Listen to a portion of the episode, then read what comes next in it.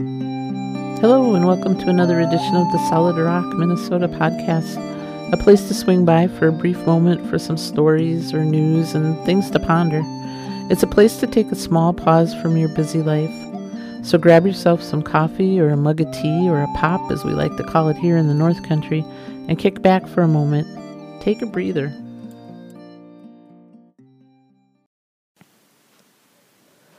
There are 10 people living in our house these days. In the upstairs, it's just the two of us. The house is long enough and big enough we can lose each other when we are at opposite ends of the house, and sometimes we do that on purpose, I have to say. My son, his wife, and their six kids all live downstairs in a finished off walkout basement apartment. While we all like to think we are living in separate dwellings, there's only 13 steps with doors closed at each end that separate our households. We all do what we can to respect each other's space and privacy as best we can to maintain separate households. And for the most part, it's worked well with whoever has lived downstairs over the past 10 or 12 years. We also have kind of separated the outdoor space somewhat so that each family can have their space for activities and outdoor things like swings and grills and stuff like that. They use the backyard out to the cornfield, and we use all the front yard down to the dirt road. The side of the yard is everyone's land. It has the garden, the pump, and some more big space for um, people to get together and gather. And there's a fire pit nearby for when we have family and friends together for a bonfire. And it's also where our chicken coop is and their duck pen and pond set.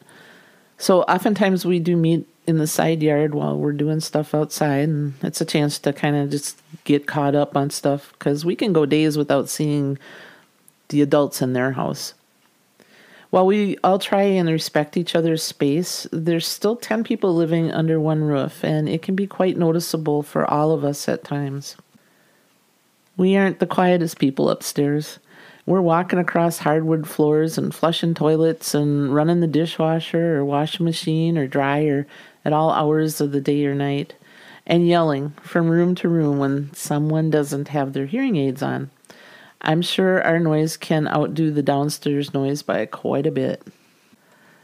But you know, there's six kids that live down there, um, ages 5 to 16, and the two people parenting them. So just by being outnumbered 4 to 1, the noise level is there too. But it's the kind of noise that it's welcomed here at our house.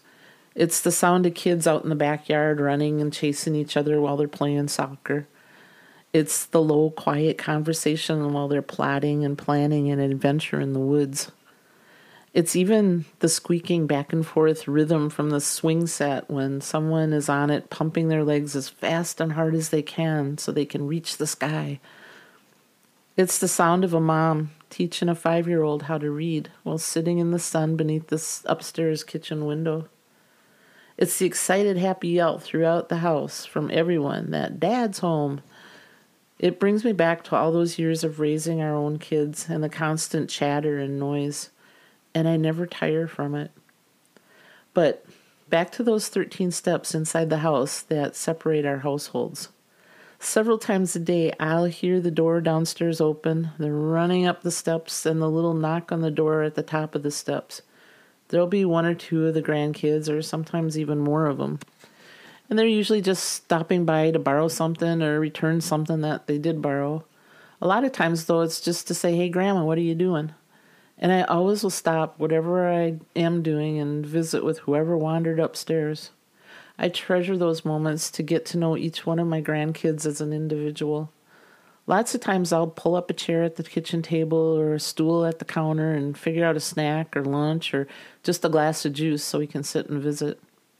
With the age range from 5 to 16 living here, I'm always amazed at the different levels of conversation we can have. It can go from talk about boogers from the five year old all the way up to um, political things from the 15 and 16 year old. So it it's quite a variety, and we have a good time just kind of figuring out our world together. When our daughter and son-in-law and their eight kids were living here a few years ago, it was the same thing. The best memory was every evening about 6:30, the 9-year-old grandson would stop by just to say hi for a few minutes. We teased him and said he was doing his welfare check on his elderly grandparents. Well, from then on, he would tell his parents that he was going upstairs to do his farewell check on us out of the mouths of babes. With 15 grandkids all in all, it's hard to have separate time with each one of them. But we always try to take them aside one at a time and just see what's happening in each of their lives. I'm always so amazed at each one of them and how they're growing up into these great people. It makes me so proud of them and their parents for doing a great job raising them. Last week, the downstairs family decided to take a two week trip, and I am currently home alone throughout the days, at least Monday through Friday. The house is incredibly quiet. It's kind of eerie. And there's no outside voices, no squeaky swing, no one doing their schoolwork underneath the kitchen window. There isn't even the yelling that dad's home. It's just too quiet around here being home alone. I can even hear each clock in the room ticking as I sit here. I've survived one week of an empty house with one week to go before they get home and the chatter resumes. But fortunately, the evenings still involved the shouting back and forth across the house to the man who took his hearing aids out. After an intensely silent day at home, I kind of welcome the stomping my foot loudly until the floor vibrates and then shouting at him across the house. I guess I'll just let him keep taking his hearing aids out, at least for this week. At least until I'm no longer home alone. You've been listening to the podcast of Solid Rock, Minnesota. We're honored and happy you've taken the time from your busy day to give us a listen. If you've enjoyed spending a few minutes with us, please tell your family and friends to stop by and check us out. Feel free to leave a comment here and subscribe to the Solid Rock, Minnesota podcast. You can also stop by and visit our website at www.solidrockminnesota.com. And don't forget about our Minnesota postcard campaign. When we receive your message and address, we'll send you an official, authentic Minnesota postcard, personally addressed to you from Solid Rock, Minnesota. It's just a chance for us to connect on a personal level with each one of you that's been listening to our podcast this year. There's absolutely no strings attached. We'll not send any solicitation or request for donations, or we won't even keep your address if you don't want to stay in touch with us. You decide what you want to do. We will just send you a Minnesota postcard with a USA stamp and delete your address. We are trying to hear from our listeners around the world. Just message us here or on the Solid Rock Minnesota website at www.solidrockminnesota.com. Until next time, may you be surrounded with life, laughter, family, and friends, people that truly know you. Many blessings, everyone.